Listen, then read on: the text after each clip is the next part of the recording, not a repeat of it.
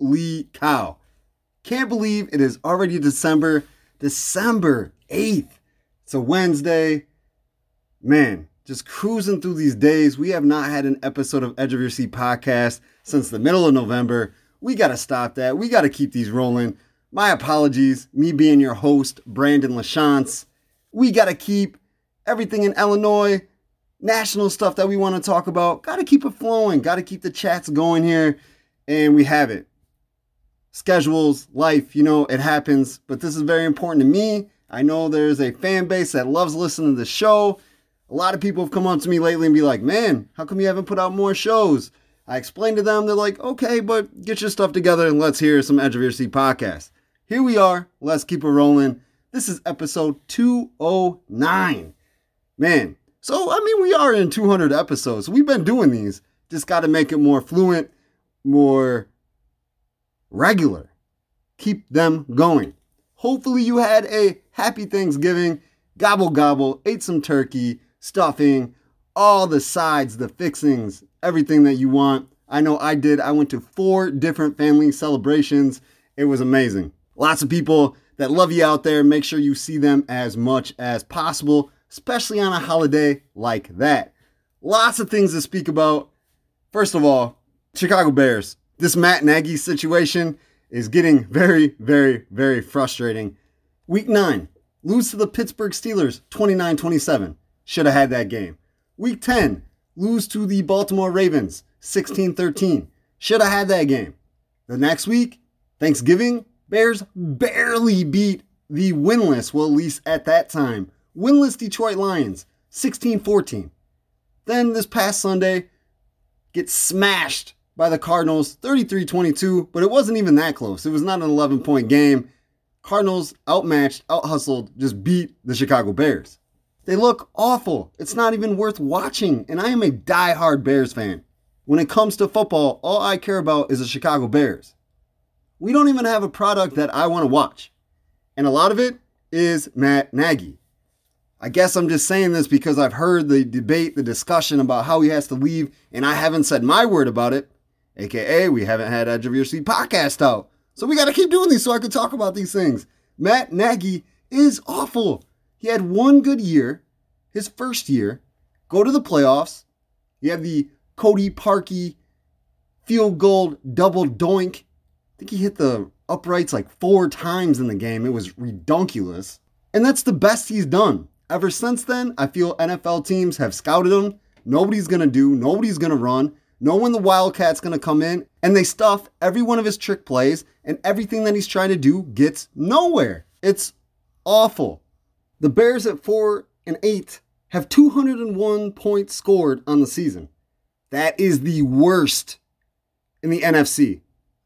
Detroit Lions, who just won their first game against the Minnesota Vikings, have 203 points. So a one win team has two more points than the Chicago Bears. You flip over to AFC, only two teams have scored less than Chicago Bears. That's the Houston Texans at 164 and Jacksonville Jaguars at 180. They have four wins combined. So that says a lot about the defense, or a little bit about the defense. They're helping us win a few games. But the offense is atrocious. Bad, bad, bad. It's clock management, it's game time decisions, it's all of it. And it's Matt Nagy. The discipline of the team is awful. The amount of penalties that we have racked up makes the Bears look very, very, very foolish. It is disgusting. Just wanted to say that, get my gripes out about being a Chicago Bears fan and trying to watch this team. It's miserable. I'm never going to change teams. I'm not going to jump a bandwagon. I'm not doing that. But I do want to see a team be competitive at least. I understand not going to the playoffs every single season. Like, I get it. It doesn't happen to every team. But this, this season is atrocious. Well, now that we got that out of the way, this show, Edge of Your Seat podcast, is brought to you by Shimmer Mendota Ford, a community dealership that is here for you. This is episode 209. Already said that, but didn't drop the guest. We have Ski Hartman, Shimmer Mendota Ford general manager. He does everything out of that shop. He is the man, has a great staff as well. Awesome to talk to him. We try to have him on here as much as possible to discuss his loves wrestling, football. He's a coach. He does a little bit of everything. He's a really good dude. Glad to have him on. The main event is Matt McDonald, former assistant baseball coach for Hall in Spring Valley, and he is moving on to Blackhawk College to teach them the game. He played for Princeton in the 90s and then went on to the MLB farm system and played some ball there. Great guy, knows his sport, has a love for it, a passion, and he shares it with everybody he talks to. He's got great stories, and we're glad that he came and shared them with Edge of Your Seat podcast. I've already said the name quite a few times. Maybe you don't know where to listen to it. If somebody shared you this link and you want to listen to more, you can listen to every single one of the previous 208 episodes, and of course, this one on Spotify, Apple Podcast, and the website rss.com backslash podcast. That's with an S backslash edge of your seat podcast. Hit us up on Facebook, Edge of Your Seat Podcast, and Twitter, Edge of Your Seat P. You know somebody who'd be a good guest? You want to be a good guest? You want to sponsor with Edge of Your Seat Podcast? You have any questions, suggestions? Send us an email, Edge of Your Seat Podcast at gmail.com. And of course, we got to give a shout out to the mastermind behind the intro and outro of Edge of Your Seat podcast. That, of course, is Brian Cavelli. Looking at Wednesday's slate of games that happen in the area, lots of basketball going on. Lots and lots of basketball going on. I love it. I love it. It's probably my favorite sport. Love to talk about them all, but prep hoops is heating up. Middle school. Fieldcrest Lady Knights, the eighth grade team, won their sectional and are headed to the IESA state tournament. Congratulations to the Lady Knights. That's amazing. Hopefully, they do some big things, and I got nothing but faith in them. Flipping over to varsity boys basketball, the Colmone. The Colmone Classic has been going on in Spring Valley at Hall. One of the best holiday tournaments ever, and especially for this area, the teams that are in it are all the teams that you want to watch, really. I mean, you got Mendota, Marquette, Princeton, LaSalle Peru, Pontiac, Rock Falls, Putnam County, St. Bede, Hall, Fieldcrest, Bureau Valley, and Stillman Valley. The only two teams on here that we don't really cover or follow with Edge of Your Seat podcast is Rock Falls and Stillman Valley. And that's not because they're not good teams, that's because they're a little distance. Rock Falls has won this recently in the finals a couple times when they didn't win. Stillman Valley is like a powerhouse in every sport. They got a great mix of teams here, and it has been an awesome tournament the last couple years after they revamped it and made it local teams. Tons of, tons of fun. So after the first few days of play, we are now out of pool play. We have the crossover games to decide where we're going to be at for the championship, the third place game, the fifth place game, so on and so on and so on. So Thursday, you're going to see Putnam County versus St. Bede. Hall versus Fieldcrest, Bureau Valley versus Stillman Valley. On Friday, we're going to see Marquette versus Mendota, Rock Falls versus Princeton, and Pontiac versus LP, LaSalle, Peru. So some great games coming up. And then when we get down to the championship, man, always, always a huge deal. Before we jump into the rest of the program we got here with high school football and some fall sports, wrapping those up as postseasons are over, and obviously into the basketball, wrestling, those seasons, bowling as well. I want to talk about something that happened last Thursday outside of sports. I'm a huge music guy, mostly hip hop and rap. We had a versus battle between Bone Thugs and Harmony and 3 6 Mafia. I was expecting an amazing show, and that's what we got. A little bit of everything. We got some fights, as Gangsta Boo called out Bizzy Bone. Bizzy Bone throws a water bottle at her, starts getting crunk. Juicy J starts throwing punches. I don't think he landed anything. That was insane. Then Gangsta Boo was like, hey, you need to get back on your pills and that you killed Bone's career because he does have mental issues. Man, it just got real crazy real fast. But then we got back to the music, the celebration, the amount of cameos, special guests that came out there was insane. 3 6 Mafia had Lil Wayne, who is my guy. That's like my number one rapper ever. Terrence Howard, the actor from Hustle and Flow, that had that Grammy Award winning song.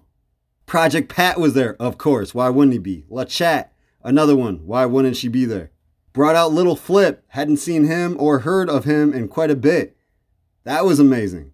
You flip over to Bone Thugs and Harmony. They brought out Chamillionaire. Shatasha Williams, that epic voice. And Thuggish Ruggish Bone. And Eazy E son. It was just really cool the way they put everything together. The fight, I guess, didn't really deter me. It just seemed like it was going to happen in a show like this. I didn't think the battle was kind of fair. I mean, if you look at their music, their catalogs, Bone Thugs and Harmony is grace, elegant, harmonic. Even though they got songs like Mo Murda and they're talking about being gangsters, it's rhythmic. It's kind of hypnotic almost. And these are songs being played on the radio nationwide, worldwide when they came out, mostly in the 90s. 3 6 Mafia is hit you in your face, tear the club up, let's get buck songs. This is called verses. It's a battle. Which one do you think's going to win? A harmonic group that flows together and then it's talking about look into my eyes, tell me what you see, or some banging beats that are like, "Hey, I'm going to hit you in your face." Let's fight. In a battle in that situation, the hit you in your face style is going to win every time. And that's what happened. It was great to see everybody out there. Man, made me go back in memories to my childhood, collegehood, all that good stuff. So it was really cool to see. Hopefully they keep these versus battles rolling, but they also got a problem where everybody is showing up drunk or high. Everybody. Krayzie Bone, love him to death. Probably my favorite one of Bone Thugs and Harmony. He was smashed before it even started. They had to keep giving him bottled water so he could get back in it. And he did at the end, he did some flows and did his verses. But the very beginning, actually towards the middle of it, they were cutting off his verses and not even letting him try because he was drunk. They got to stop that. I know we all like to party, we all like to have a good time, but this is also for the music, it's for the culture, as they continue to say, which I agree. So why don't you put that first? Party later. Okay, got that out of the way. Let's hear a word from our sponsor, Shimmer Mendota Ford, and then let's get to some more sports talk. Episode 209 is brought to you by Shimmer Mendota Ford. Mendota Ford is a community dealership that is dedicated to being community first. A small dealership in a smaller town, the staff of General Manager Ski Hartman and his associates, Jason Hintz and Doug Sofranik, pride themselves in being here for you. They don't want to sell you one vehicle, they want to form a bond, a relationship to get you every vehicle you want in cars, trucks, and SUVs for your friends and family. Doug Sofranik is from Mendota, Basketball Player of the Year in 2003, and is ready to use his knowledge of vehicles to connect with your wishes to get you the vehicle you're searching for. Jason Hintz has been with Shimmer Mendota Ford for six years, giving him the experience needed to help customers in every way possible. You can purchase any vehicle off any lot in the Shimmer family. Ski, Jason, and Doug will make sure they track it down and hand you the keys. To check out the many options on the lot, Mendota Ford is located just south of Mendota on Highway 251. To look ahead or find a vehicle on another lot, check out www.mendotaford.com. Call 815 539 9314 for all vehicle inquiries with Shimmer Mendota Ford. And we'll hear from Ski Hartman in just a bit to get some more info about Shimmer Mendota Ford and his love for sports, including football. Well, just said the word football, let's roll with it. November 27th and 28th saw the IHSA football championship games take place. Man, what a great time of the year. Great events. 1A through 8A, so eight championship games. And we had some massive meetings. All these teams are amazing. Great football teams. Great football games. It just all seemed to cap a season that was amazing after having the COVID season where there wasn't a postseason.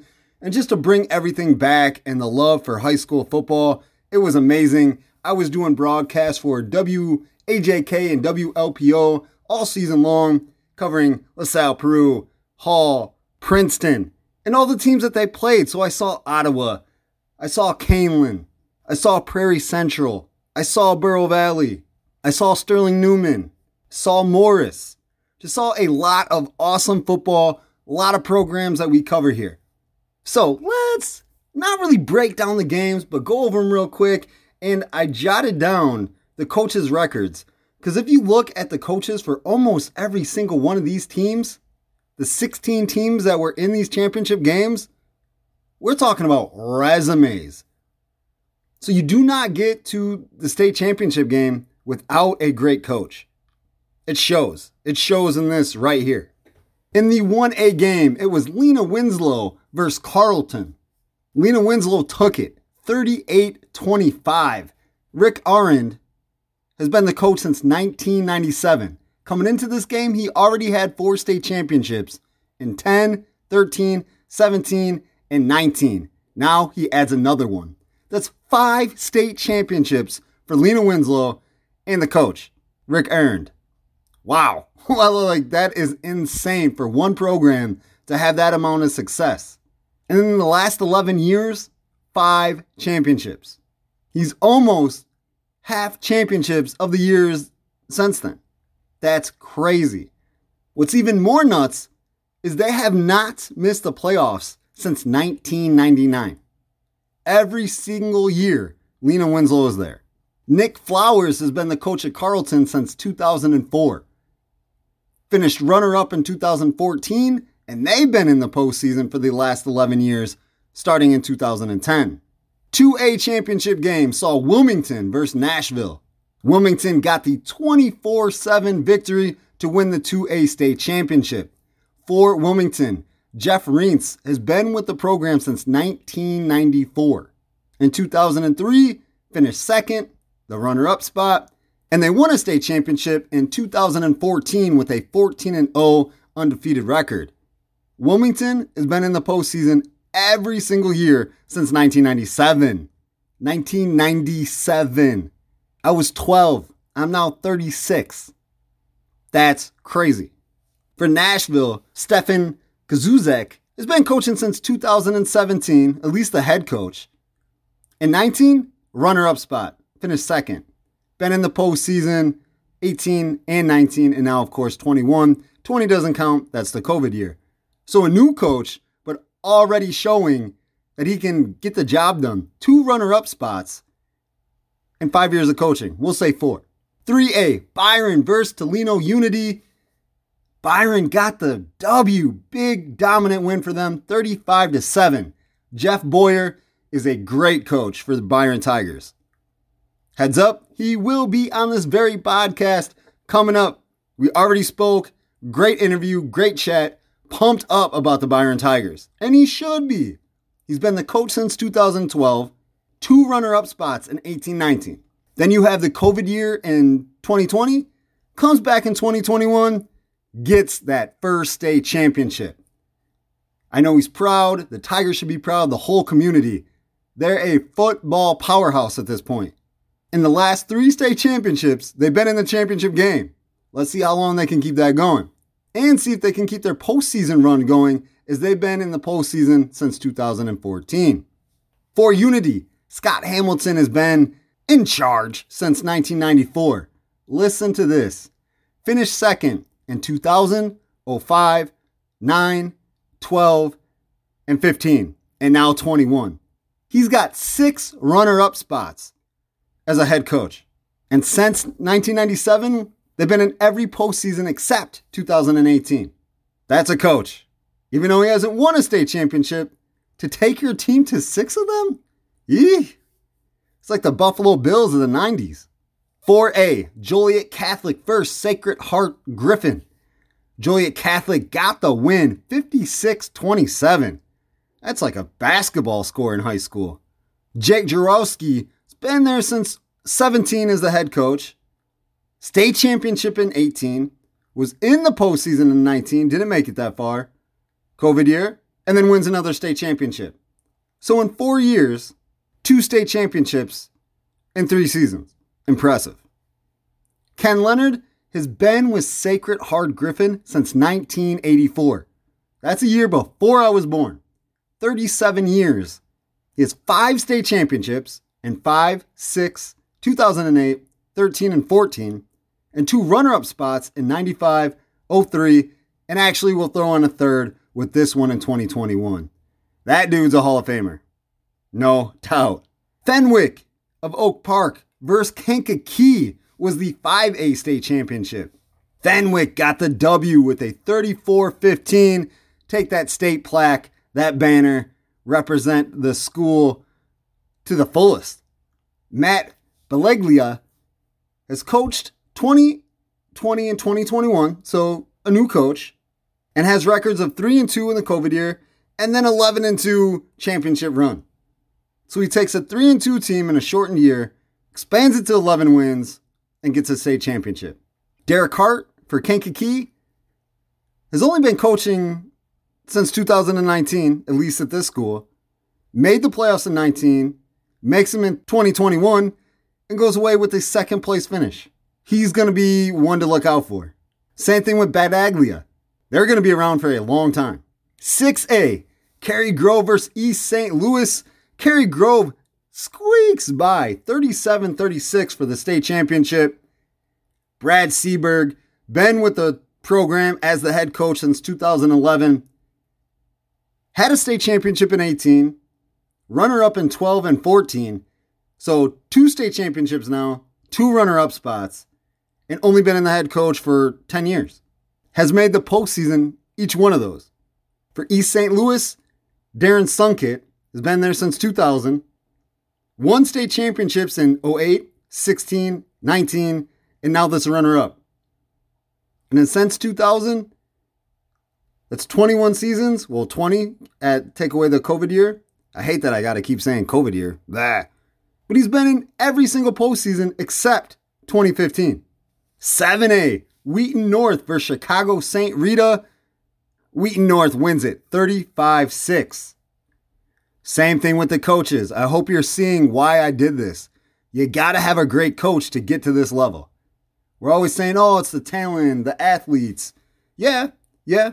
You know, these schools have talent, they have athletes, they have football players, but they also have coaches that know how to game manage, how to manage their athletes, and how to put it all together. So we got to celebrate them too. For Wheaton North, Joel Wardinsky has been there since 2008, has made the playoffs from 2008 to 13 and then 17. He gets there in 21 and is like, hey, we got to end this. Let's get a state championship. Todd Kuska, the coach for Chicago St. Rita, has been with the program since 1998, or at least the head coach of the program. State championship in 06, runner up spot in 19, and another one in 2021. So he's been in the state championship three times and has been in the playoffs 19 times. Lots of schools haven't been in the postseason 18 times altogether through the entirety of their program, let alone one coach. And last, but obviously not least, the biggest actually, 8A, Lockport versus Maine South, which is Park Ridge. Lockport wins 24 6. George Czart is the coach for Lockport. He's been with the program only since 2019. His first trip to the playoffs with this team, but he did have seven playoff runs with Lincoln Way North before he came over a qualified, established coach. For Maine South, David Inserra has been with the team since 2001, has won state championships, four of them 08, 09, 10, and 16, was second in 03, 04, and 05, a three year run of second place finishes, finished third in 01 and 17. So if you add this year, he's got four state championships, four runner ups, and two third place and has been in the postseason every single year for 20 seasons. That is crazy. Congratulations to all the teams that won state championships, and congratulations to these coaches. Year in, year out, busting their butt, watching film, teaching, coaching, going to games, practices, that commitment, that devotion to make these powerhouses powerhouses. We got some golf to talk about. We want to break down boys and girls, state golf, actually the whole postseason run. Let's go regionals, sectionals, and the state tournaments. But before we do that, let's get a word from a sponsor. Mike's Pro Shop and Sales. Because we as humans are aliens. Well, I know some of you are aliens for sure. But anyway, we like to be clean at all times. Had to stay fresh, smelling good, looking good, teeth shiny, hair did, all the works. Well, your car is the same way. It can't be filthy, fungus growing in the back seat, six layers of dust on the dash, coffee stains on the floorboard. No way. Mike's Pro Shop and Sales, located at 204 South Spaulding Street in Spring Valley, will give your car the scrubber rub dub it needs and deserves. Mike's disinfects to prevent sickness or the start of another pandemic. Cleans, get those tough places to reach where all the dirt and grime sits. Mike's rust proof so your vehicle stays hole free and has no structural issues. Mike's cares for fabric, extremely important if you have kids spilling everything they touch. Mike's makes the splat of the long drop from the kid past the car seat to the fabric disappear. It's also a full body shop and can tend to most automobile needs. And Mike's is now offering pickup and delivery services. Contact Mike's Pro Shop and Sales to schedule a pedicure, manicure, and a freshening up of your vehicle at 815 663 2060 or via email at Mike's Pro Shop 204 that's a zero, 204 at gmail.com. Let's start with some girls golf. In Class 1A, the top three teams and top 10 individual performers got out of regionals and sectionals, and that was all the way through from 1A to 3A, not just 1A. For the girls, the regionals were September 30th, almost two months ago, but it just seems like it was yesterday. I love paying attention to golf and watching the tweets and talking to him as I see him around and getting the vibe of the greens and how they love the sport. I was never a golfer, never understood the importance of it, but obviously these kids do and picked up on it real quick. At the Class 1A Galena Regional, Byron and Oregon tied for fourth at 381, unfortunately, both missing a team berth into the sectional. But individually, Oregon's Ava Hackman had an 87, Byron's Shannon McHale had a 91, and Byron's Ava Kultgen had a 92, all advancing. At the IVC Regional, Roanoke Benson was 10th with a 415, Fieldcrest was 12th with a 462. At the Trinity Regional, Hinckley Big Rock was 8th with a 408. Advancing though was Sammy Curlin with a 90. At the Ulliman Regional, Geneseo finished second with a 343, and St. Bede was third with a 351 to advance his teams.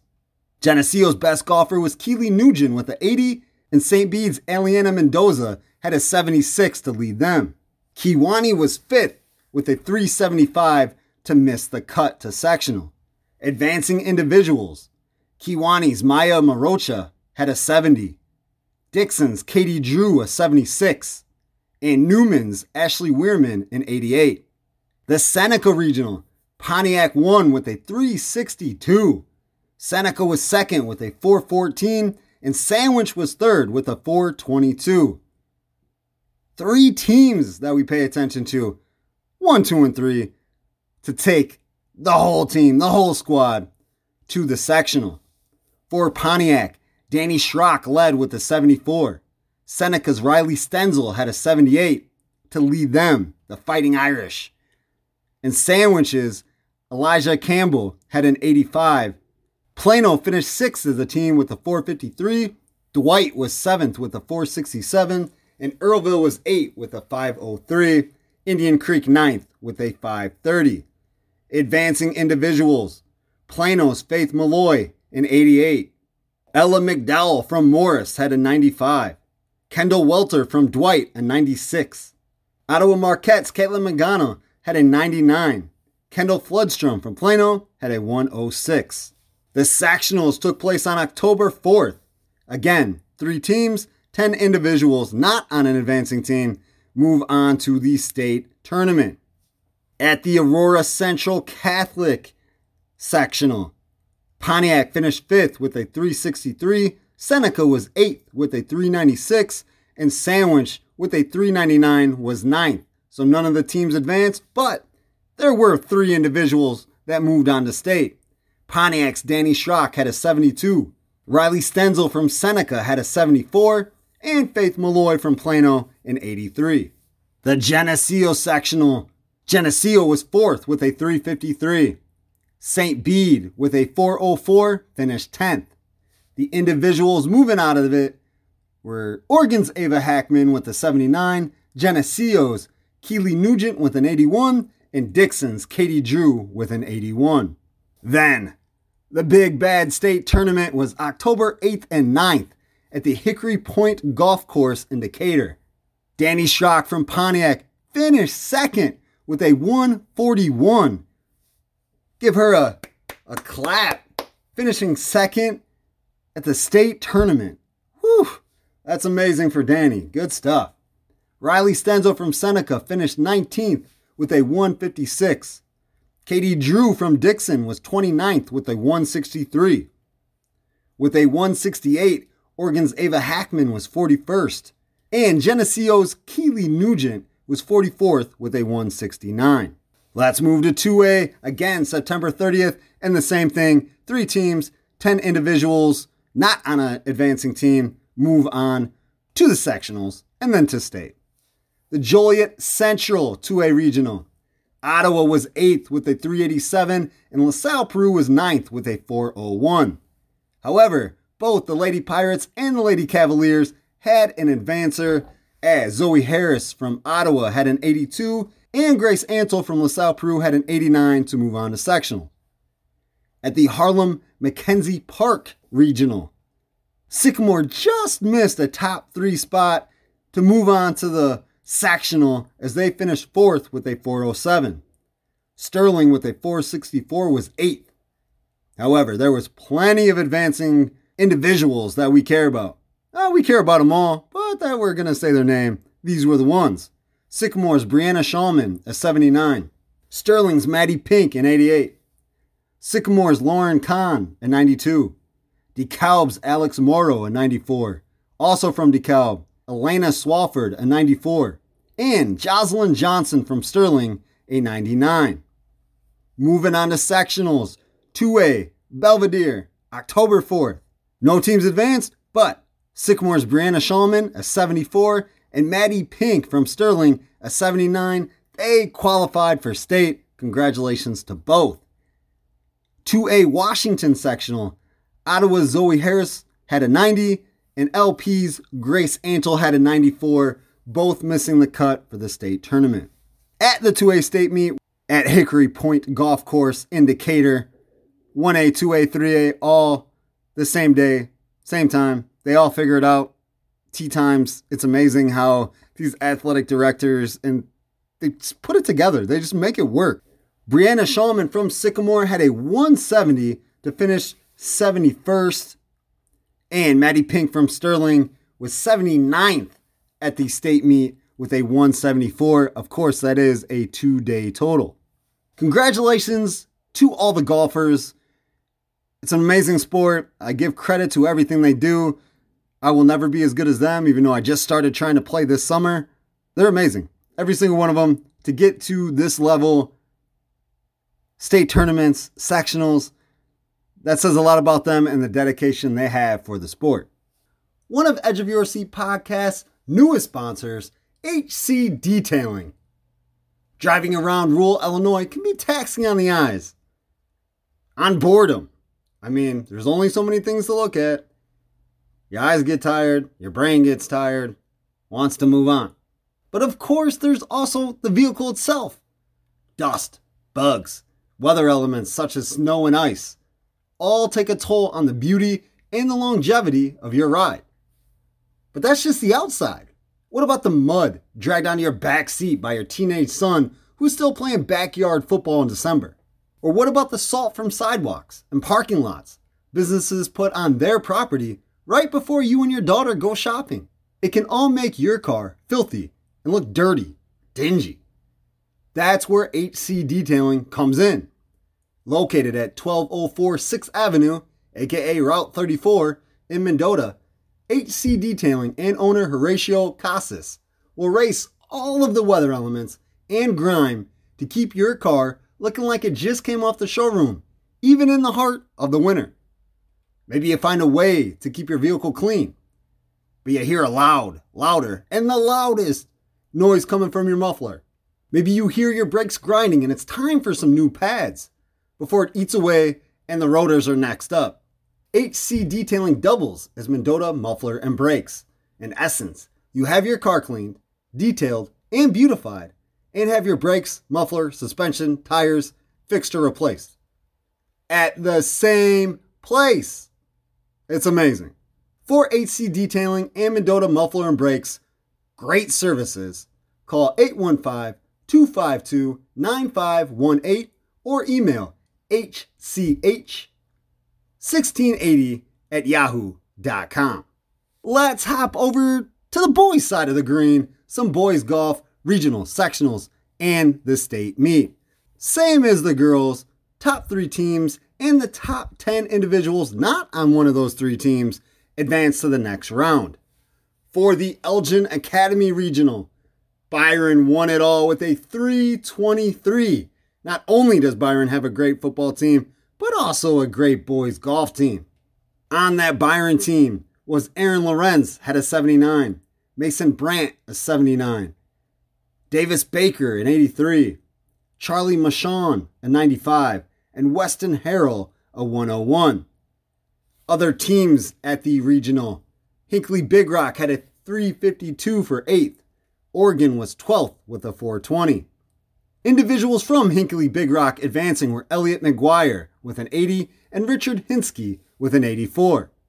At the Galva Regional, Henry Senachwine was 10th with a 394, Midland 13th with a 425.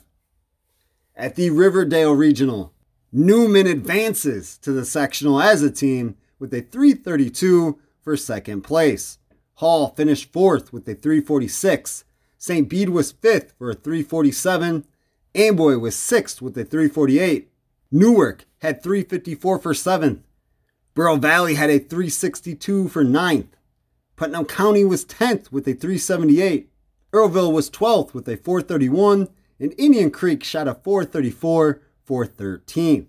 Newman's sectional advancing team consisted of Ty Brockman's 95, Logan Palmer's 81, Kyle Wolf's 81, Jacob Donald had an 84, and Carson Palmer shot an 86.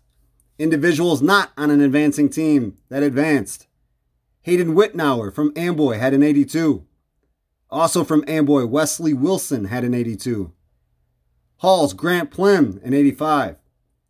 St. Bede's Jake Delaney, a 76. Hall freshman Landon Plim had a 77. Newark's Camden Figgins, an 80. Brendan Pillion from St. Bede, an 85. And from Newark, Dylan Cartwright, an 81. At the Seneca Regional, tied for second and advancing was Roanoke Benson with a 341. They tied with Prairie Central. Seneca was fourth with a 346. Dwight was sixth with a 361. Fieldcrest with a 373 was eighth. And Marquette with a 428 finished 11th. Roanoke Benson's DJ Norman had a 75. Luke Sauter an 82. Dexter Hodel an 88. And Drew Garrels a 96. Individuals advancing not on an advancing team. Seneca's Noah Quigley had a 78. Fieldcrest Lucas Bernardi an 83. Dane Helpin from Dwight in 85. Seneca's Owen Quigley, who is Noah Quigley's twin brother, had an 87, and Dwight's Jake Groves in 88. I did speak to Noah Quigley and actually Riley Stenzel for a story for the paper out of Dwight. Seneca had some great golfers this year, and Noah was really, really excited that him and his brother Owen made it to the sectional. Let's move on to the sectionals actually. The 1A Beecher sectional, Roanoke Benson finished sixth with a 351. Advancing as individuals, the just mentioned Noah Quigley out of Seneca went on to state with an 81. Fortunately for Owen, didn't get to join his brother. Roanoke Benson's DJ Norman shot a 78, and Lucas Bernardi from Fieldcrest an 82. All three moving on to state. The Byron sectional. Byron was fourth with a 333. Newman and Rockford Christian tied for fifth with a 337. Four individuals made it out as Byron's Braden Baker had a 76. Newman's Jacob Donald had a 79. St. Bede's Jake Delaney and Newman's Kyle Wolf all had 79s. So a 76 from Baker and three 79s made it out of the sectional and into state. At the state meet for the boys, which is at the Prairie Vista Golf Course in Bloomington. If you've never been there or never played there, it is absolutely fantastic. I have not played there, definitely been there. It is amazing. For Roanoke Benson, DJ Norman was the best local finisher as he was fifth, four way tie for fifth with a 150. He shot a 75 and a 74 to get his 150. Congratulations again. A top five finish at the state meet, state tournament. That's amazing. Kyle Wolf from Newman was ninth, also top 10. Perfect. Shot a 151 as he had a 75 and a 76. Again, this is a two day event. Can't have all this awesomeness in one day. Wolf's teammate at Newman, Jacob Donald, was 41st with a 160. St. Bede's Jake Delaney was 51st with a 163. Byron's Braden Baker was 79th with a 174. In the first round, Noah Quigley shot an 86 and Lucas Bernardi shot a 91. They did not make the round two cut. But don't worry, getting to that state meet is epic. They have nothing to be ashamed of. Class 2A, let's start with the regionals. We'll go Kewanee Regional. Geneseo advances to the sectional with a second place finish of 328. Princeton shot a 372 for sixth. Kewanee was seventh with a 376.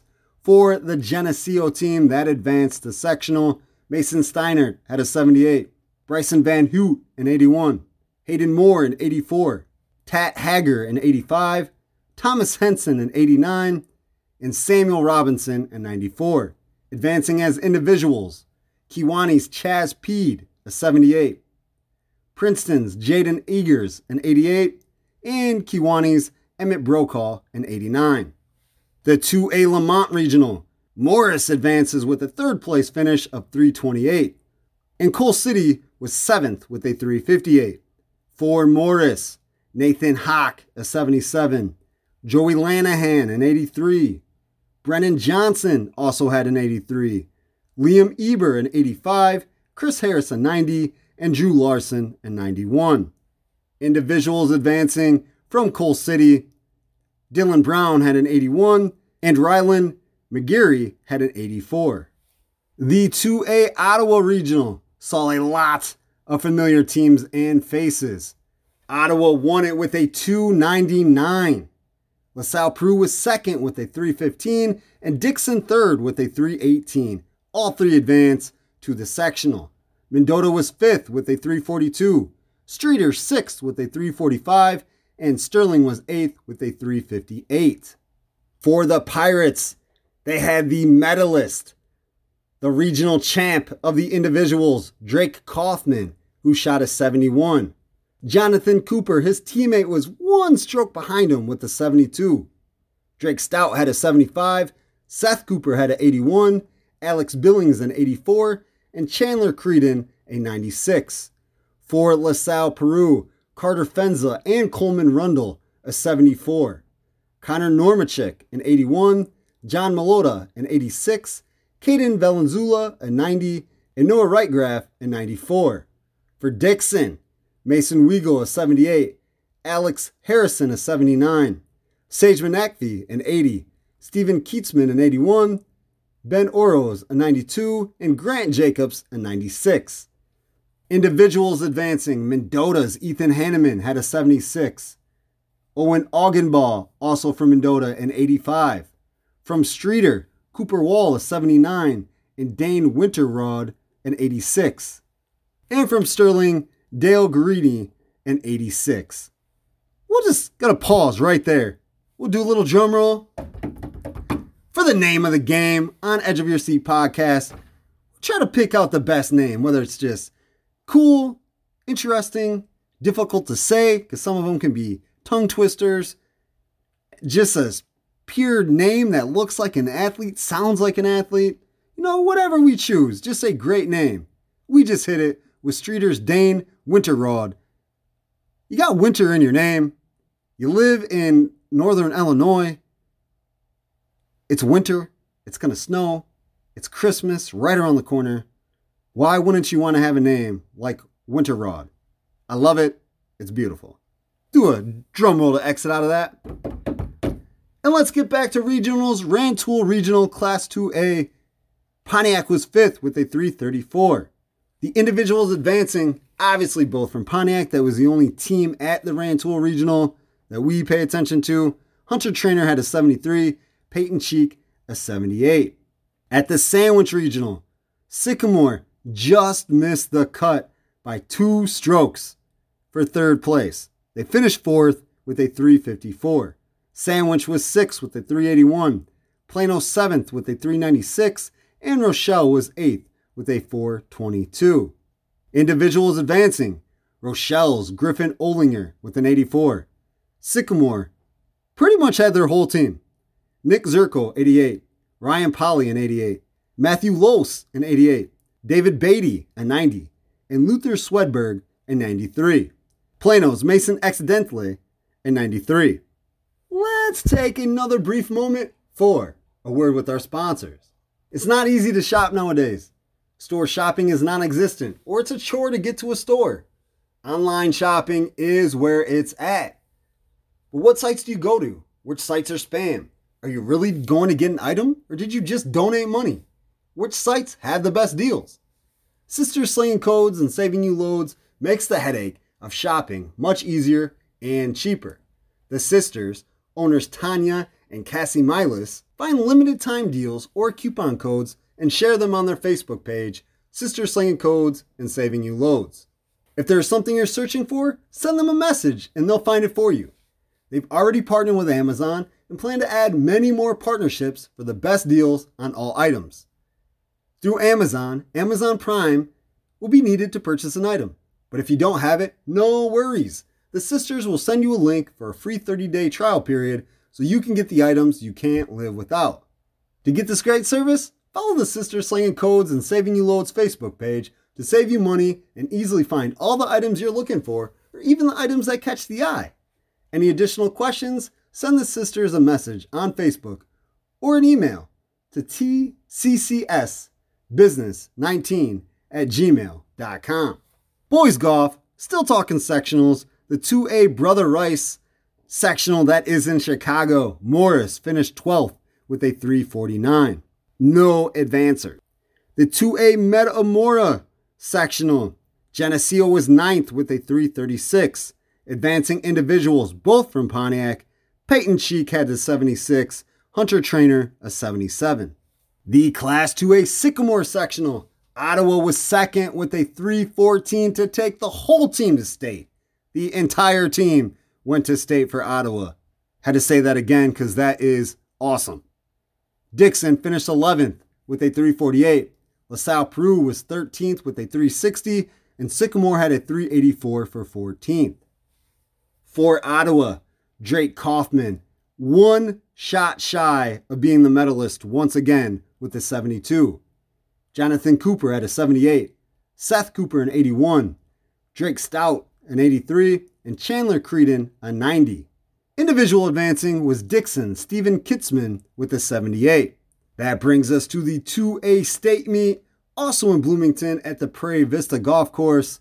Jake Kaufman finishes his stellar season with an 11th place spot with a 146. Had a 71 on the first day and then came back for round two with a 75. Pontiac's Peyton Cheek had a 153 for 31st. Drake Stout from Ottawa was 46 with a 156. Pontiac's Hunter Trainer had a 158 for 61st. The last four are all from Ottawa, as Jonathan Cooper had a 160 for 65th. Seth Cooper was 84th with a 179. Chandler Creedon finished 87th with a 186. And Alex Billing had a 187 to finish 88th. Dixon Stephen Kitzman did not advance to round two as he had an 87 in round one. Congratulations to all of them. Great golf. Great golf. I'm thinking that maybe I need to contact them to see if I can get some golf lessons. I'm probably going to do that. Why not? It is getting cold. We've already said November, December. Unfortunately, keywords of this podcast. Because it's that time. Fall sports are over. It's winter. It's cold. That's just how it is. Things change. Kind of hard to do stuff. It's difficult to make improvements on your home in the winter. Too cold to work outside. But Olson Construction is still here. They'll still do things for you. Maybe not outside. They're not going to climb your roof when it's ice cold and they could slide and hurt themselves. Nobody wants to get hurt, especially when you're trying to do a good deed and fix things. Don't want to break yourself. But inside, working on stairs, fixing tiling, making adjustments to the inside of your home. Olson Construction can do that all year long, including November, December, January, February, in the bitter cold of Illinois. Olson Construction is a licensed and insured family owned and operated company that prides itself in offering family prices with family honesty on any job. Not only do brothers Keith Milas and Tommy Olson have the skills to install, demolish, build, recreate, calculate, formulate, and percolate. It's time for the percolator. But they also have the experience of more than 10 years to take care of your home renovations from blueprint to completion with your thoughts, opinions, and wishes taken with every step of the journey. For a free estimate, call Olson Construction at 815 910 5982. Check out the Olson Construction LLC page on Facebook or send an email to olsonconstruction19 at gmail.com. Few things I want to talk about, and then we got to get to our guests. Ski Hartman, Matt McDonald, two great dudes, have a lot of awesome things to talk about. Couple other great dudes we got to talk about. Tom Patak, longtime basketball coach, was a St. Bede assistant for the girls squad forever with Tom McGonigal as the head coach, then went on to IVCC as a women's coach and did a lot of amazing work with them. Some fantastic seasons that I was fortunate to cover with the Lady Eagles. Tom Patak is back in coaching mode with St. Bede as he is now the interim head coach for the St. Bede girls basketball team. Great dude, great coach, knows the sport super well. He's funny. He is a really, really great dude to help these kids not only on the basketball court, but in life in general. Tom Patak, I'm sure, was welcomed back with open arms. Sure, as soon as they needed somebody to, to come in and help the Lady Bruins, he was going to get the call and he accepted. Great to hear that he's back in the coaching world because he needs to be. Had to give shout outs to a couple volleyball programs, junior college style. Parkland, the national champs. Amazing, amazing season for them on the JUCO level. And then Sauk Valley finishes fifth. Great, great seasons. It was awesome, awesome, awesome to see that they were able to end it like that. While we're doing shout outs, talking about amazing people, Nick Guarini was the Hall football coach for the last two years, the COVID year, then this year. Had to step away. Got promoted in his job, schedule didn't work out, something had to go, and unfortunately, it was football. Speaking with Nick Guarini the last two seasons, and especially this season with doing radio broadcasts for WAJK, focused on Hall, the Red Devils football program. Got to know Nick pretty well. He is a great dude, knows the sport. I know he does not want to leave and not be there. But sometimes we got to make tough decisions. Decisions you just don't want to do. And he had to it's sad, and I keep kind of saying the same thing, but I, it, it's sad when you see somebody that you you know you like talking to and like seeing what they do, and they step away. But I know it's for his best interest, and I hope him, wish him the best of all of his future endeavors. Also, Pat Beals, been on here a couple times. Good, great friend of mine. We went to an NIU women's basketball game on Sunday, November 28th and got to see a victory, a pretty dominant victory, actually. The Huskies defeated University of Wisconsin Milwaukee 69 to 50. It was pretty awesome. Asia Davis had a double dub. I think she had like 17 points and at least 13 rebounds. Just was amazing. Pat Beals and I went to a game right before COVID happened in 2020, and she was okay then. Like she was okay. Now she's give her the ball in the paint. She's got footwork. She makes some moves, and she gets the job done. It was a lot of fun to watch her do her thing. One last thing the movement of college football coaches in the middle of the season is ridiculous. Brian Kelly goes from Notre Dame to LSU. Lincoln Riley from Oklahoma to USC. Like, seriously, your team's not even done playing, and you're just going to bail on them because you didn't have the season you wanted to because you're not in the Final Four for the playoffs? So you just bail? That's ridiculous. And for colleges to put these jobs up like that at this spot, like, come on, man. Put an interim if there's a, a somebody leaves.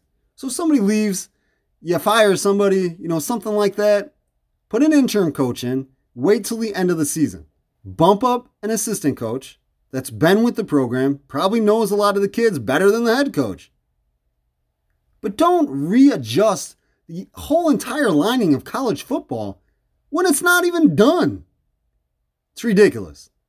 And one of the worst things that I've seen in quite a quite a while, quite a while. Should not be making moves in the middle of a season. Not like that. Well, that's it for episode 209, at least the intro version. We got Ski Hartman. We got Matt McDonald. Let's get to them. Edge of Your Seat podcast is here. We love and appreciate all the support and sticking with us and being patient as we're going through some things, making some adjustments to make these shows happen. So until next time, peace. Talk to this guy in a little bit. Gotta have him back on. Our guy, Ski Hartman. What's going on, my friend? Nothing, just another wonderful day. Yeah, definitely. And another wonderful episode of Edge of Your Seat podcast. On your way home from Mendota to Princeton. Man, you ever get sick of that drive or are you used to it by now? Uh, it's been a year now, so I'm getting used to it. So, um, nice thing about working at Shimmer Mendota Ford is they give me a car to drive, so I get to drive different cars all the time. So that kind of breaks up the monotony a little bit. So, like right now, I'm driving one of the new Ford Broncos that just came out. So, doesn't get much cooler than that. No, not at all. What is cool about this Ford Bronco? Well, they're like unicorns right now. They're like impossible to get. We have people that have been waiting two years for them. Um, my office manager Trisha's been waiting two years for hers. Uh, should be here this month or next month. We got a, a red four door in, and I sold it the first day it was there. But it's got to sit on my lot for six months. So I have a customer that bought it that can't take possession of it for six months. Same way with the one I'm driving tonight. I'm taking it home to Princeton to show it to a customer of mine, a friend of mine from Princeton that might purchase it and have to do the same thing. It's got to sit on my lot for six months, but it is very nice to look at. They're a lot of fun to drive. Ford really did a good job with these Broncos. I've never been a Jeep fan at all. I thought they were they rode rough, they were uncomfortable, and these Broncos, they are smooth riding, um, very comfortable. Being a family man, I'd have to have the four door, but this two door is pretty cool too. So so the Bronco is a unicorn at Shimmer Mendota Ford. So if you see it, you gotta grab it as soon as you can. At any Ford dealership. They're really, really hard to find.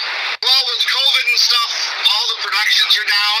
Ford ordered, uh, I think they said somewhere in neighborhoods of like 100,000 hard tops that all came in bad.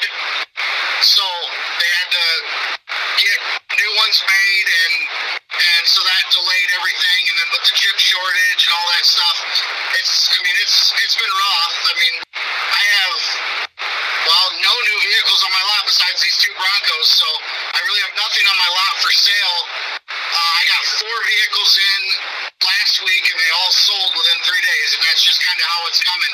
The- Everything's either pre-order, pre-sold, or sells like the first or second day you get it. So it's kind of got its good things and its bad things because, yeah, you want more vehicles, but you're selling them really quickly. Yeah, I mean, I think if we had more, we'd sell more too. So it's kind of a catch twenty two there. But I mean, Ford's Ford's doing everything they can to get get their cars out as fast as they can without sacrificing the quality and everything like that too. So So the uh, COVID 19 pandemic strikes again. Hit us all hard, especially the car industry.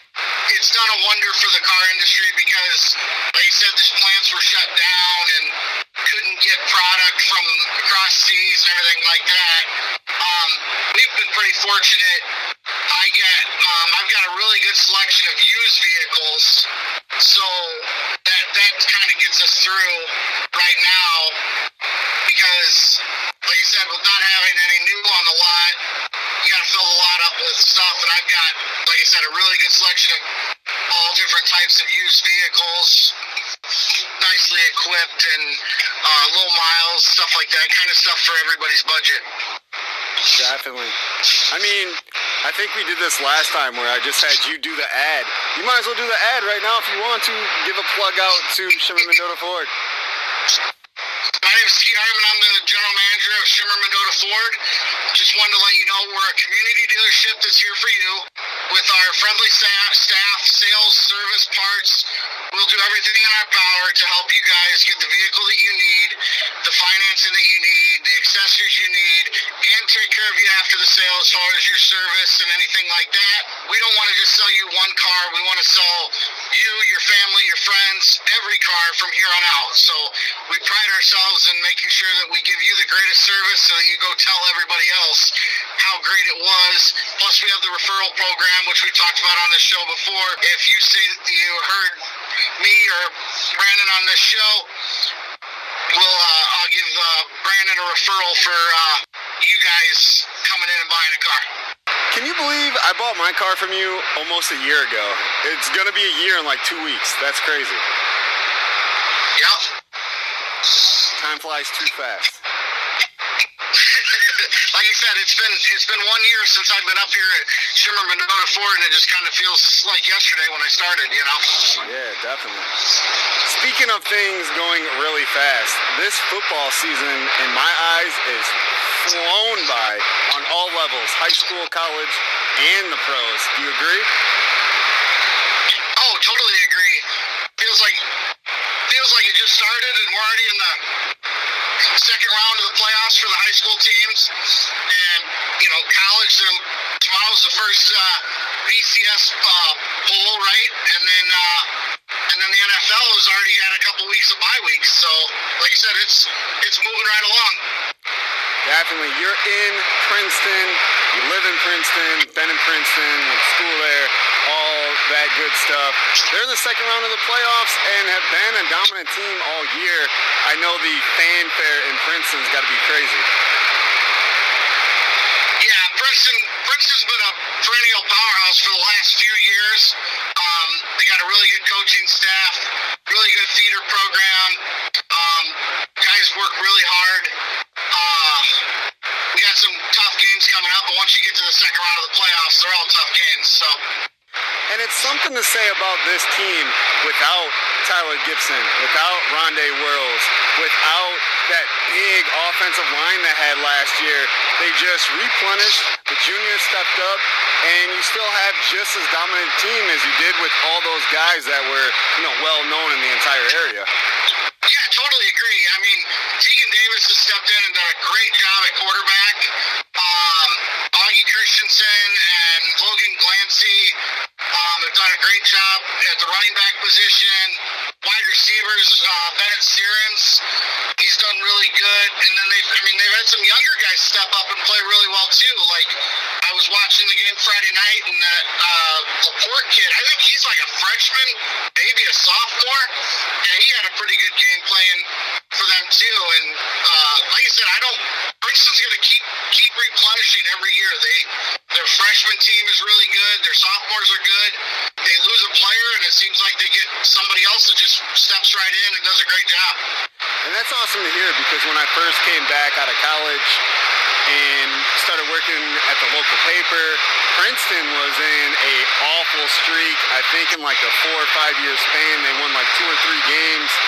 And then Jesse Snyder comes in, changes it around.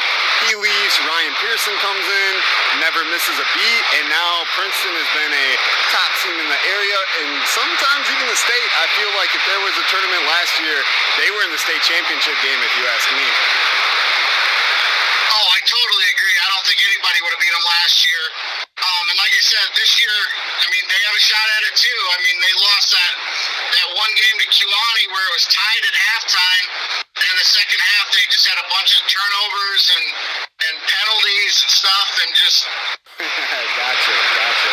And what's really cool is it's not just Princeton. Football in the entire area.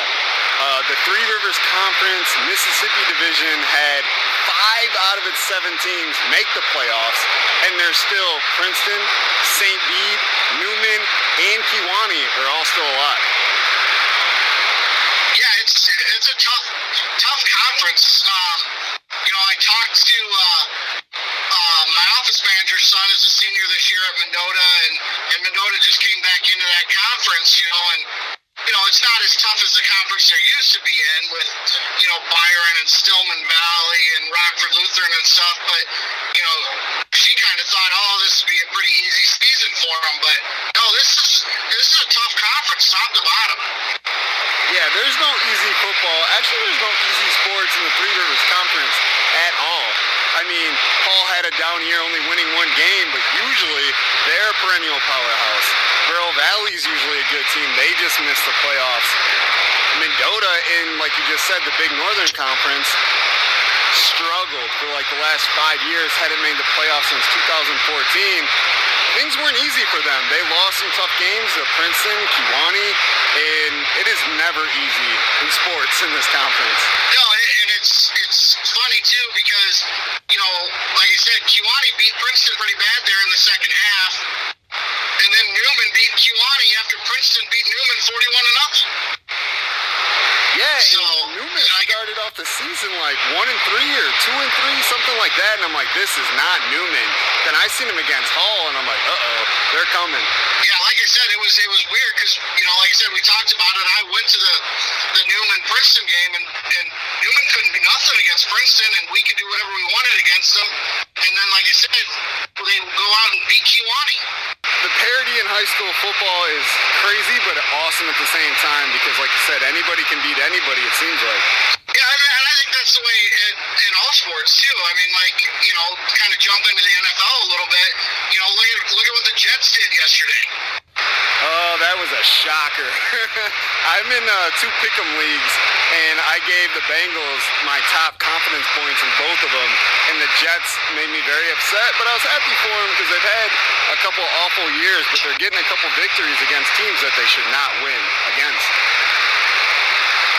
Yeah, they beat they beat And Tennessee, right? I think it was Indianapolis. Indianapolis. It was one of those two teams. Yeah, they beat Indianapolis, and then, man, I still can't believe they beat the Bengals because the Bengals have been taking out top teams, and then they lose to the Jets. Yeah. Yeah, it's like you said, it's any given Sunday is a totally right phrase. Have you seen any Chicago Bears games? I've seen a little bit of the Bears games, you know, and you, I mean the Bears defense is really good. I know they didn't play the greatest yesterday, but starting a rookie quarterback and and you know the they're they're doing okay for the for the Bears. I mean, I think I think Justin Fields is going to be good. Um, if Matt, if Matt Nagy doesn't destroy him with his horrible play calling as well. That was why I brought it up. Whose play calling do you think is worse, the Minnesota Vikings or the Chicago Bears? Because the Bears play calling for any Bears fan will tell you it's the worst. Well, I mean, I, I would say the Bears play calling is the worst because they don't play calls for the strengths of their quarterback. You know, and and I don't know if we've talked about this before or not, but I do a lot of coaching, and you can't coach different teams the same way. Like I coached my oldest daughter for a long time in indoor soccer in DeKalb, and and I knew how to coach her and her teammates. Well, now my other daughter, Caitlin, is a freshman this year, and this Sunday we start our first game, and uh, and I've got to coach these girls in a totally different way than I coach the, the other girls because I have to do different formations because we have different talent levels and and different mentality on how they play and everything like that. So, and that's the one thing that, like I said, I don't think the Bears do a very good job of is playing to the strengths of their players. The Vikings do a good job in the first half of calling the right plays, but then, they, like you said, they just get so conservative and and just you know mean, Dalvin Cook's a hell of a running back, but you can't expect him to get a first down when you run the ball on eight to ten man guys in the box. Yeah, if there's a three and seven, I'm not going to look to go after Kirk Cousins. Dalvin Cook's going to get the ball almost every time. Yeah, it's ridiculous. I mean, it's like they're in the offensive huddle with him. Pretty much. And it's the same thing with the Bears. It has been, uh, I can't say extremely frustrating because I kind of knew what was going to happen. Uh, after Andy Dalton, which I, you know, I never want anybody to get hurt and they get replaced and stuff like that, but Andy Dalton shouldn't have been the starting quarterback anyway. Justin Fields is a superior athlete, superior quarterback, come from a huge college team. Ohio State was just in the NCAA tournament or NCAA championship game played well, and then he comes to the NFL, and it's like, oh, we're going to set him behind these guys that are okay. Andy Dalton at a time was really good at Cincinnati Bengals, but that was quite a while ago. Now he's not. We saw him at the Dallas Cowboys last year, and he failed miserably. So why sit him behind him? So then he gets into the game when Andy Dalton gets hurt, and then now you're like you said, almost sabotaging him because AR offensive line is disastrous. And you're not letting him run. You're not letting him make his plays. You're not letting him go free. So it's just kind of like, all right, when do we get rid of Nagy? Because it's probably about time. Oh, and I, like you said, I've said it for years. I mean, Nagy, I didn't think Trubisky was that bad of a quarterback. You know, I thought he was a solid quarterback, and they just didn't use him effectively. But, um, you know, like I said, the Andy Dalton thing, I think that comes back from him being in Kansas City and what they did with Patrick Mahomes. They felt that they did the same thing with Trubisky. They went and signed Sanchez and uh, Glennon and then draft Trubisky, and they're like, you know, we're not starting Trubisky, we're not starting Trubisky. And then they end up having to start him because the quarterbacks they went and got weren't any good either. Mike Glennon was disastrously awful, like the worst. I can't even believe he's still in the league. I know I seen him in a team come in and, and fill in for something. It might have been a preseason game, but I'm like, man, how is this dude still even in the league? Yeah, it's amazing. Well, Ski, I know you're almost home. It's always awesome to talk to you on your ride home. We can catch up a little bit, get some info on Shimmer Mendota Ford, catch up on some football talk. You know, I hope the Bears beat your Vikings, but you know, I still like you. Yeah, well, like I said, I hope the Vikings beat the Bears. So we can agree to disagree on that. so. For sure. Well, um, the only the only other thing I wanted to talk about too, real quick, was um, we talked a lot of football. Um, I just wanted to kind of say a quick congratulations out to uh, the Mendota boys soccer team. They had one heck of a season, and that was a heartbreaking way for their season to end. But like I said, that was that was an amazing season they put together this year. Oh yeah, first ever sectional championship. It was definitely amazing to watch that team throughout the year. I went to a few matches, few games. Uh, Coach Nick Myers, he was actually on the team the very first time that Mendota tried to play for a sectional, lost in the final. Then they played three years ago, and this was the third time, and they made it happen. Third third time was a charm. Yeah, I just like I said, I've coached a lot of soccer, and um, you know, my daughter's team in four years, they had really good teams, and they just couldn't seem to get past the regional. Well, then Princeton's team last year made it all the way to I believe like the Elite Eight, um, and I think they're going to be just as good this year as they were last year. I was actually at that game and was in Mendota, and man, man, man, man, they just they were a great team. I, I don't know what else to say except they were great. They played very hard, even though they ran into a really, really tough Joliet Catholic team, I believe. But they were amazing.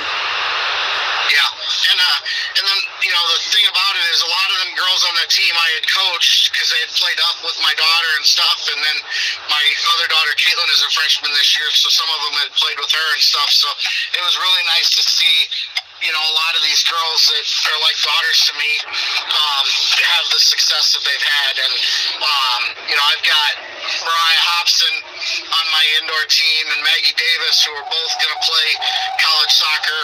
Um, you know, both in the running for to be all state this year in soccer, and um, really good, really good young ladies that um, are really helping with the development of the, the younger girls that are on the team.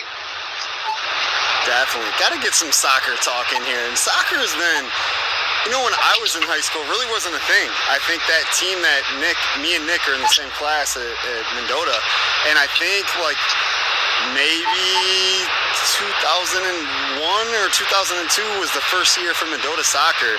And you look at it then to now, and soccer is huge. Oh yeah, same thing. I was on the very first Princeton High School soccer team in 1996, well, fall of '95, and it was co-ed when we played back then. Oh wow. Yeah, that either means one of two things. Either it means we're old, which could possibly be true, or that soccer's come a long way and just the areas kind of embraced it more than it had before. I'd say a little bit of both. I mean, I, I don't really want to admit that I'm old, but I'm getting there. same, same. All right, buddy. Well, I just pulled in my driveway. It was great chatting with you again. And uh, like I said, come to Shimmer Mendota Ford for all your vehicle needs sales, parts, service, finance, whatever you need. We're here to help you. Perfect. Always a pleasure, my friend. All right, buddy. Have a good night. Bye. As usual, on Twitter, see something, I'm like, uh I have to reach out. My guest today, Matt McDonald, coaching Blackhawk College baseball. Matt, how's it going, my friend? Good, B. What's going on? Nothing much. I mean, I read the tweet, saw what you were doing, and I was excited. Uh, yeah. Pretty exciting here, too. Ready to get started. So, how did this come about, and why did you decide to take the position? Been something that I've wanted to do for a long time, and just never really had time with the kids and life going on. And this kind of came out of nowhere. Kids are a little bit older now, and it just felt like now or never type thing. So that's kind of where it came. The coaches there, Coach Cam in summer ball the last two years. Actually, pitching coach just got hired back at his school where he had played as a full time assistant. So that's kind of how everything shook out, shook out, and um, everything happened really fast. So You're a pitching coach there, correct? correct. Gotcha. And you say Cam, Cam McDonald, he's been on the show before, friend of Edge of Your Seat podcast. He is going to be a junior or senior at University of Illinois? He'll be a COVID junior, so senior academically and junior athletically. Gotcha. And then you have a daughter, correct? Daughter Reese, who will be a senior at Hall this year. Gotcha. Gotcha, gotcha, gotcha. And you were coaching at Hall the last five years, six years? I think it was. I think I started in 2015. Would have been Cam's freshman year. Okay. So you're leaving Hall. Leaving Hall, correct. Was it a tough decision to decide to leave Hall? I mean, Tom Keegan, you, Chief, uh, Sankston. It had to be Oh. it had to be a tough decision to leave the group.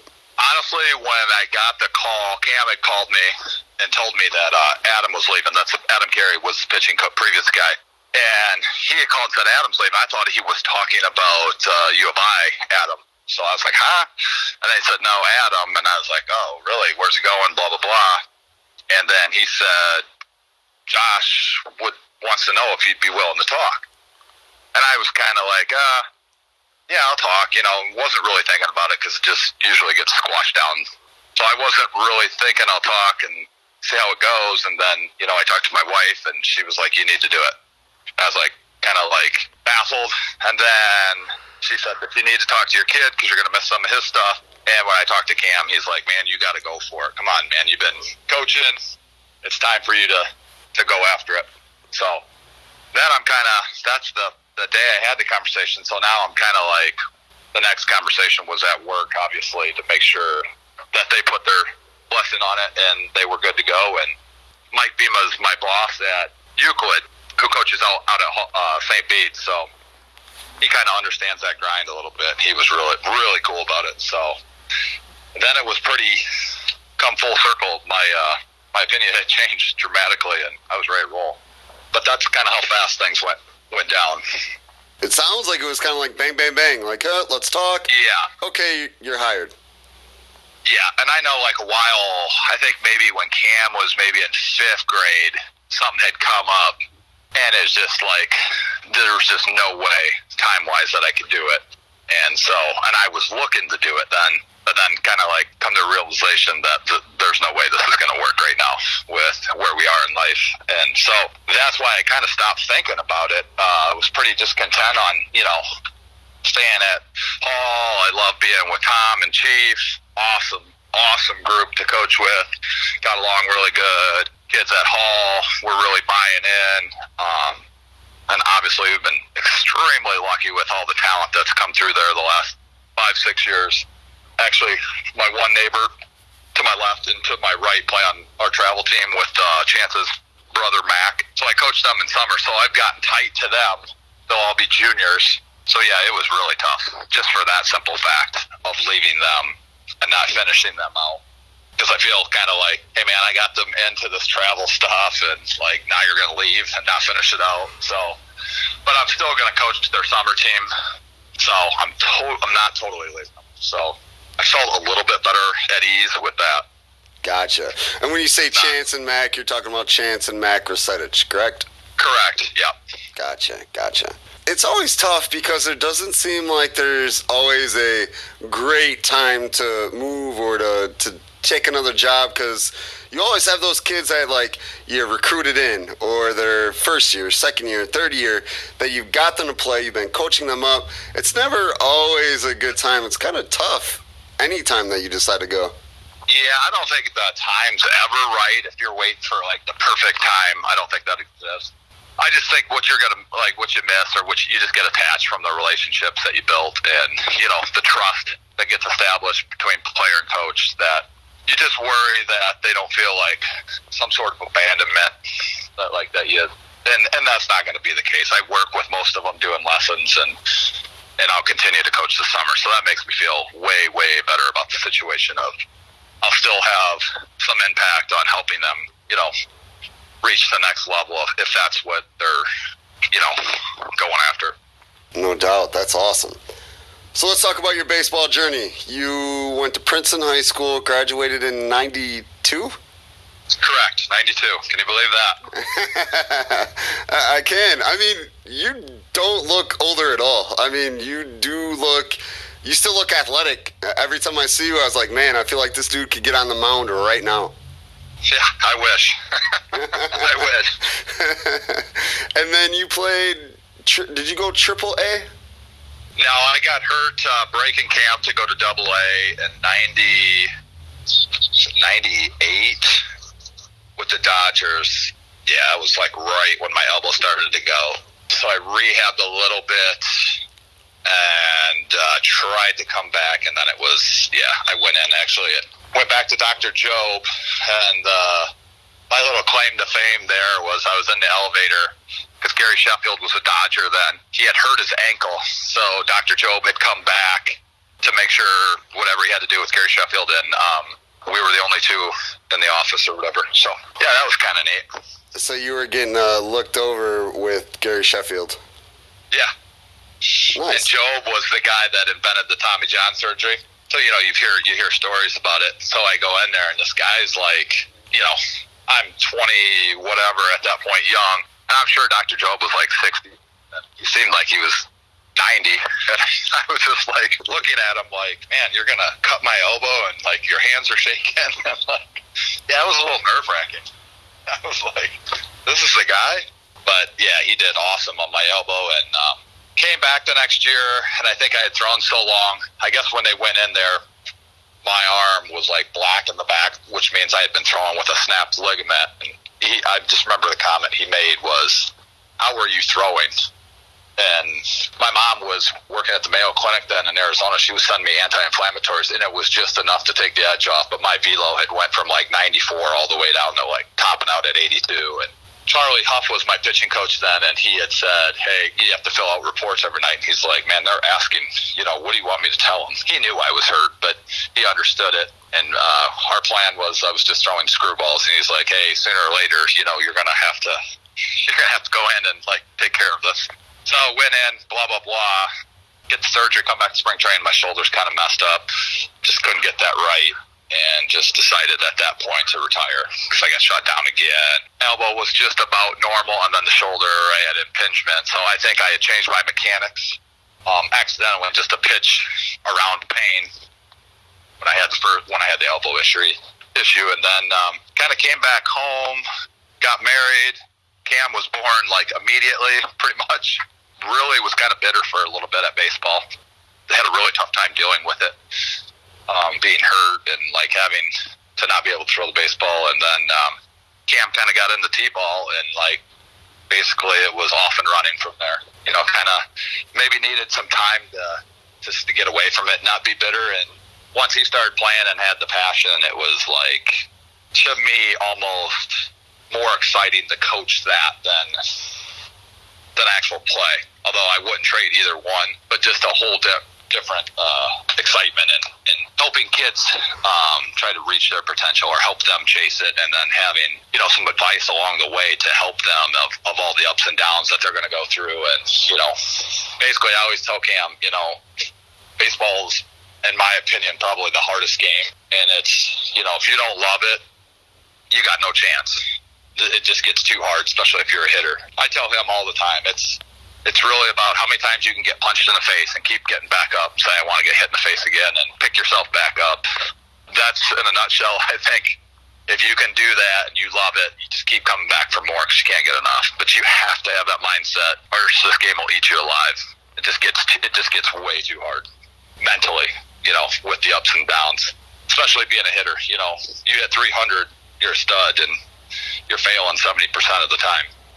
Yeah, it's crazy. And if you go by game by game, I mean, one game you can be, you know, four of four, couple singles, a couple RBIs. The next game you're like one of four with a home run. Like it's so crazy how baseball works, and you have to be super tough and not get down on yourself. Otherwise, you're in a lot of trouble.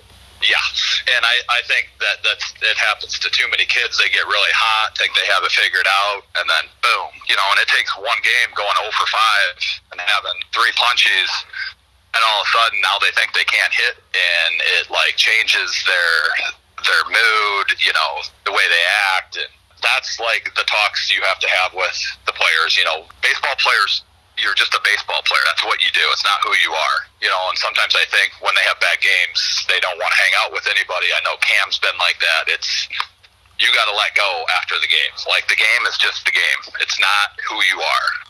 When you have a good game, you're like the mayor, kissing babies, shaking hands, and all that. And when you have a bad game, you're locking yourself in your room and isolating from everybody. And I think, you know, not a lot of guys talk about that, but I think a lot of guys treat the game like that, and that's why they're in and out so quick in this game. Just at the higher level, it's you. You can't. You got to be even keel with it. And just if I'm 0 for 4, I suck today. It is what it is. Tomorrow's a new day, and just flush it. You know, you can't go four for four every day. I mean, if you flip on the TV, every pitcher now is 94 to 100. Like these balls are breaking like wiffle balls. It's I honestly don't know how some of these guys hit. Like some of the stuff is just insane right now. Yeah, the pitching is ridiculous. Every single pitcher is throwing there's fire. Names you, there's names you never heard of, and they're all throwing 100. Everybody. Yeah. like right after another. Yeah, it's ridiculous. And it's now like a pitching league. It's not about the batters and the home run. It's about who's going to get the most Ks, who's going to have the better ERA. Like it's a pitcher's league right now. Yeah extremely, extremely athletic right now in the big leagues. I, I would say from an athletic strength and everything, I think this is maybe the best baseball that we've ever seen right now, from top to bottom, like athletes and whatnot. It's just some some crazy athletic freaks right now in the game. Talking about the best baseball we've seen, how about that Field of Dreams game? Sox, Yankees. Wow. That's probably one of the top three baseball games I've ever watched. And again, like I was saying earlier to you, I think I turned it on in the sixth. I was working. Wow, just unbelievable. Chills almost. That Tim Anderson moment when he hits the home run, the walk off, get the W. He's doing the throw cut off sign. Like, oh man, it was. I'll never forget that. It's like ingrained in my head. That dude is crazy. Yeah, that dude's a pimp. The pimp of baseball. I like it. The pimp of baseball. yeah, he's got some crazy moxie going on, man. Good vibes with that guy. Yeah, definitely. We were talking about this before I hit the record button. Or he is kind of those guys that you need. You need a guy that's got the. Uh, you said mojo earlier. He's got the mojo. He's got that attitude, that confidence. Where you know, if he's on your team, you love it. If you're playing against him, you hate it and you think he's super cocky. But he plays the game well. He does what he's supposed to do, and he has fun doing it. Yeah, he definitely has fun, and you can just his body just bleeds energy. You can just see it. Every, you know, when he comes up, you know, he's going to do something. He's going to make something happen. Definitely, and that's that's the players that I like to watch. My favorite player growing up, even though Chicagoland area, I was always a Ken Griffey fan because of the same thing. He was always energetic. He was going to do something every time he came to the plate, or if you seen him in the field. Absolutely, I love Junior. What I noticed about him, he had fun playing, always smiling, and I think that's important too. Where a lot of guys get too focused and too driven and forget to have fun. You know, at the end of the day, it's a game and you got to have fun. That's the most important thing. You got to have fun, but everybody knows you're still trying to win, and you know you're a competitive junkyard dog as you're doing it. The reason you probably started playing is because it was super fun. So you got to maybe keep that perspective. And I know it gets really tough, and that's where some guys get lost, or or just kind of get weeded out. It stops becoming fun, and it starts becoming, you know, more like a job. And the higher you move up, it is more of a job because you're making a lot of money, and it's it's a business. But Griffey was always smiling, and I think that was, you know, a big reason why he probably didn't feel pressure, even though he, I'm sure he did. But he seemed to, to perform like there was no pressure when when the game was on the line. Definitely, I totally agree with that. Let's, uh, I guess, rewind to you know coaching. You know, having fun is a key. You don't want people to like get on themselves too bad. You know, push themselves. You want them to do that. So there's got to be a happy medium. How was that for you coaching at Hall, and how do you like try to take that into you know Blackhawk as the pitching coach? Um, I just think first you got to get to know the kids and just like know about them, you know, outside of baseball and everything, like, and get in their head a little bit and find out what makes them go and and how they respond certain criticism and all that, and then you know that's kind of like finding how to push their buttons I think it's going to be a pretty easy transition as far as being on the same page just because they are trying to get to the next level. So their competitive drive is going to be driven up definitely, and their commitment's going to be up. And you know, if you're playing baseball past high school, you definitely have passion. So when all of those align, I think it's easier to get on the same page much quicker, you know, and pull on that same rope. Um, I think the hardest thing to do, or not the hardest, but the thing that's going to take the most time is just building the relationships and earning the trust. And once you know, once you that gets established both ways, and it's a two way street, then I think there's a lot of growth that can happen. They'll teach me just as much as hopefully I'm going to be able to teach them, and then it becomes a team effort to get them where they want to go. You know, and and obviously the goal is to get them to peak whatever their peak level is whether that happens at Blackhawk or, you know, hopefully it doesn't happen until, you know, five or six years down the line because that means they're still playing baseball and they're, you know, hopefully some of these go, guys go on and, and get a chance to play some pro baseball. Definitely. And Hall had a crazy group of talent. Obviously, Cam McDonald being a part of that. You had Cam going to University of Illinois. Tyra Rybarczyk is now at University of Illinois after a stop with Parkland. Brant Vandeman was at Kent State, and now he is at was at Parkland. Now he is at where do you go after Parkland? He's at University of Illinois Springfield, which is a really good program. He will tear it up there. Then Chance Resetich went to Blackhawk, and then you got Traz Rybarczyk going to South or Southern Western Illinois. Is it Southwest or Southern? Illinois? South, Southwestern Illinois Community College. Him and Bullock are going there, and then Jack Savitt and Peyton Clem are coming to Blackhawk. College players all throughout Hall baseball. That's got to be a good feeling for you and the coaches, knowing you know the kind of talent that you had and have, and being able to push them to the next level. Yeah, it's awesome. It's definitely had some really good buy-in, but on the other side, you know, all that credit goes to those players. They're the ones that put the work in, and you know, I just helped them, you know, like kind of go in the right direction with their passion. You know, like I said, since I've got in there to 2015, we've been blessed with a lot of good baseball players.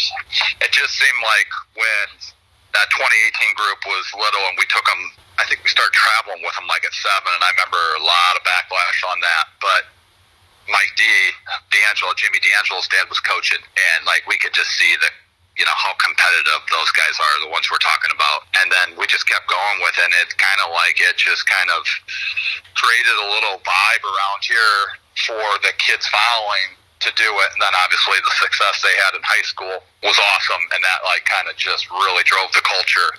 You're kind of getting the residue effects from that right now. So hopefully, you know, that keeps going and make another run there at Hall, which I'm sure they will. There's some talent there. We'll be a little bit young next year, but they'll be good and competitive. Looking forward to seeing that. I'm going to miss that for sure. But no, awesome stuff. And, you know, these kids have put the time and the effort in, and, and you know, that's what it takes. You know, just, it's not easy. And kudos to them for, you know, sacrificing a lot and having the discipline to chase it. Definitely, and that you dropped another name that I don't know how I could ever forget. Jimmy D'Angelo. He's been on the podcast before too. So many Jimmy names. Ballgame. Jimmy Ballgame. Yeah. He's a player. He goes hard every single second that he's on the field. Yep, I love Jimmy. Jimmy's a great kid. So he's at Swick too. I think Chance led the I don't know junior college or whatever, but he led the country in doubles last year. He had like 37 doubles.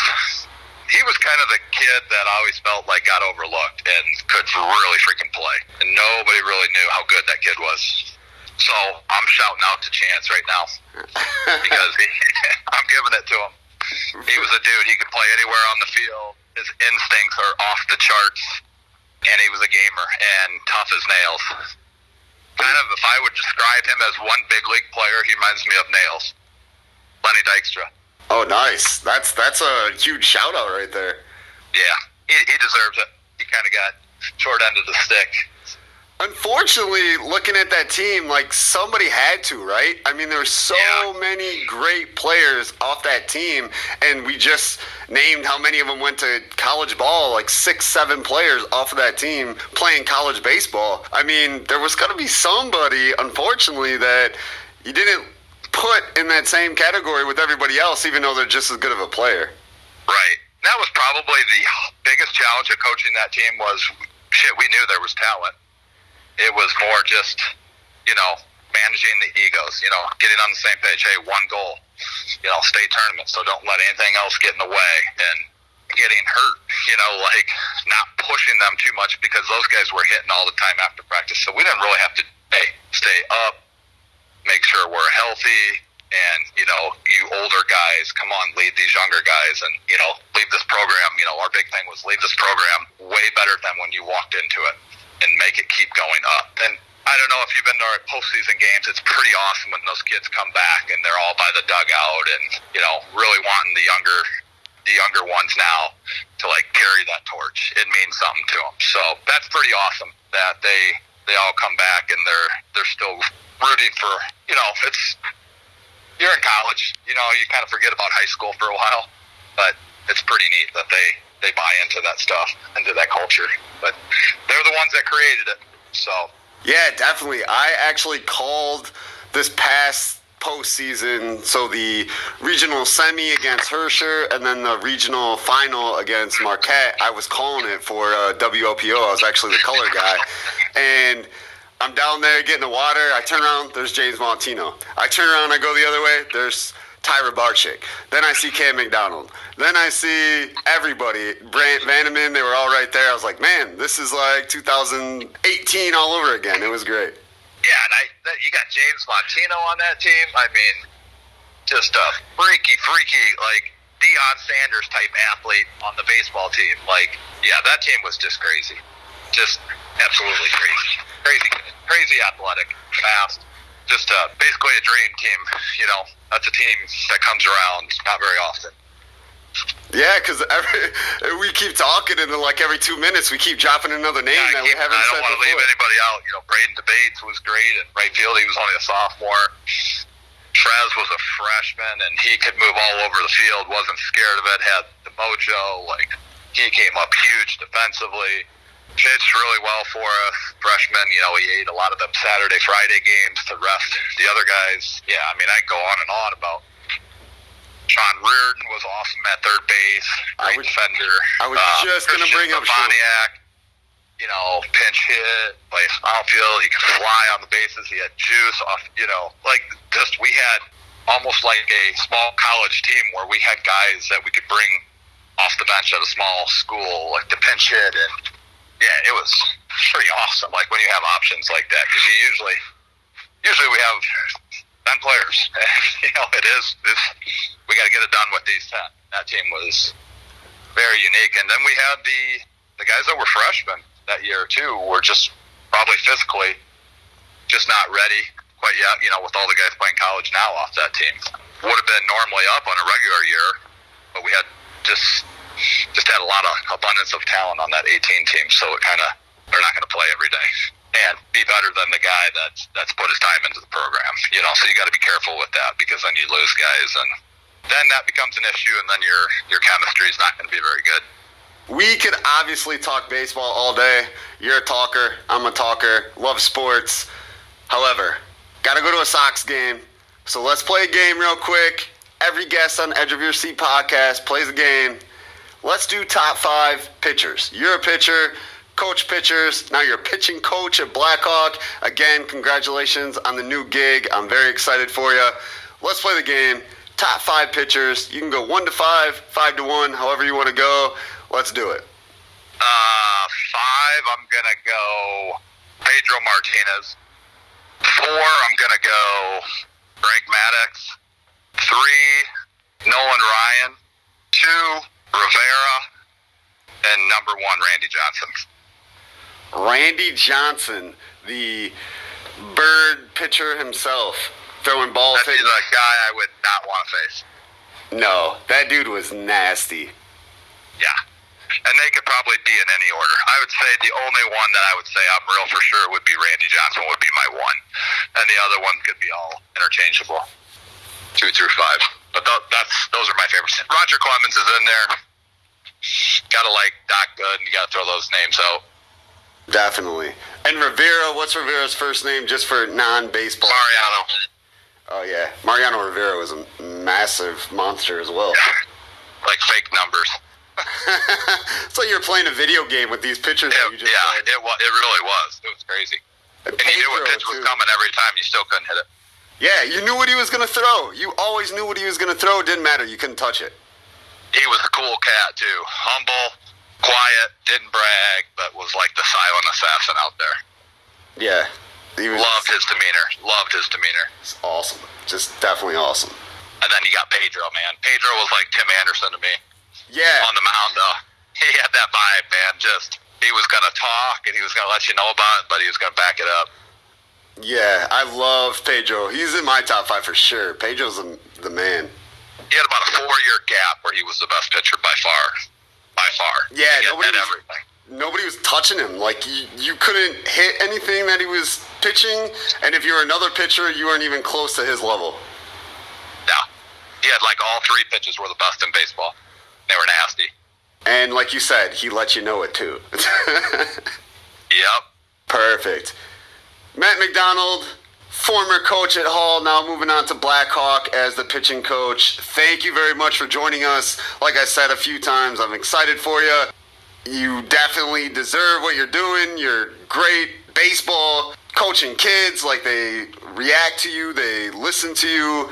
I mean, that's what you got to have for a coach, especially at that level. Now take it to college. So, thank you for joining us, talking about that experience, and always love having you on Edge of Your Seat podcast. Thanks, be it. Appreciate it. Have fun at that Sox game.